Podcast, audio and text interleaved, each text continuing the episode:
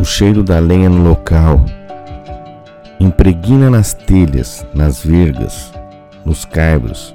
O cheiro da lenha é único. As telhas escurecidas saindo do ocre, indo para o negro, e assim vai ficando. Mistura-se com o cheiro das cascas de laranjas penduradas sobre o fogão.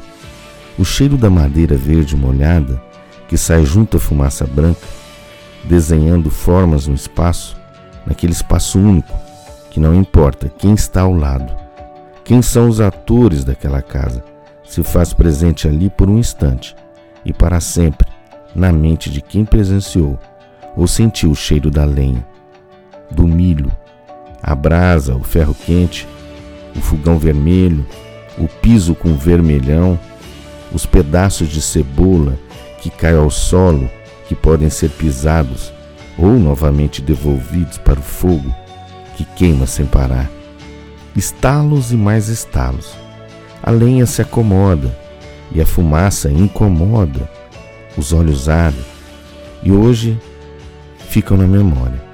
Que importância tem no momento? Que importância tem nesse momento? Não importa.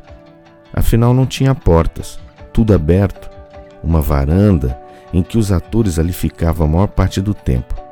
O cachorro solto no chão, o vento que bate nas faces, o som do moer, a pimenta, o café, o rodar do café na torra, o arroz na panela de ferro, o feijão que engrossa, a colher de pau, o fogão que é atração, o fogão que não tem pokémons, o fogão que não tem velocidade, o fogão que não registra nada, o fogão que ali queima enquanto os que com fumaça se afogam.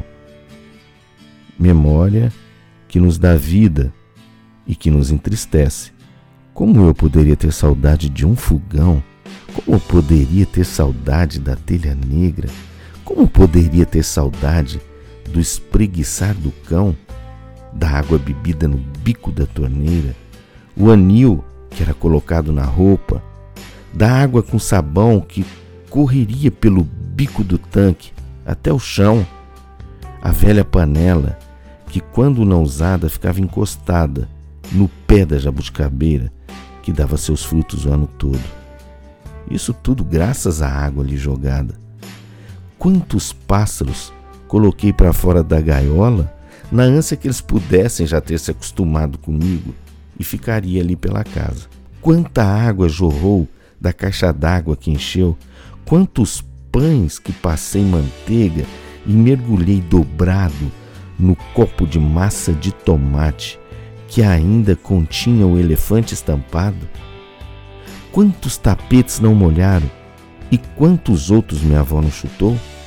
Quantos e quantos baldes de água não foram ali jogados para limpar o chão para depois ser encerado e passado o escovão? Veneza tem os seus encantos, mas a fumaça nas telhas é inesquecível.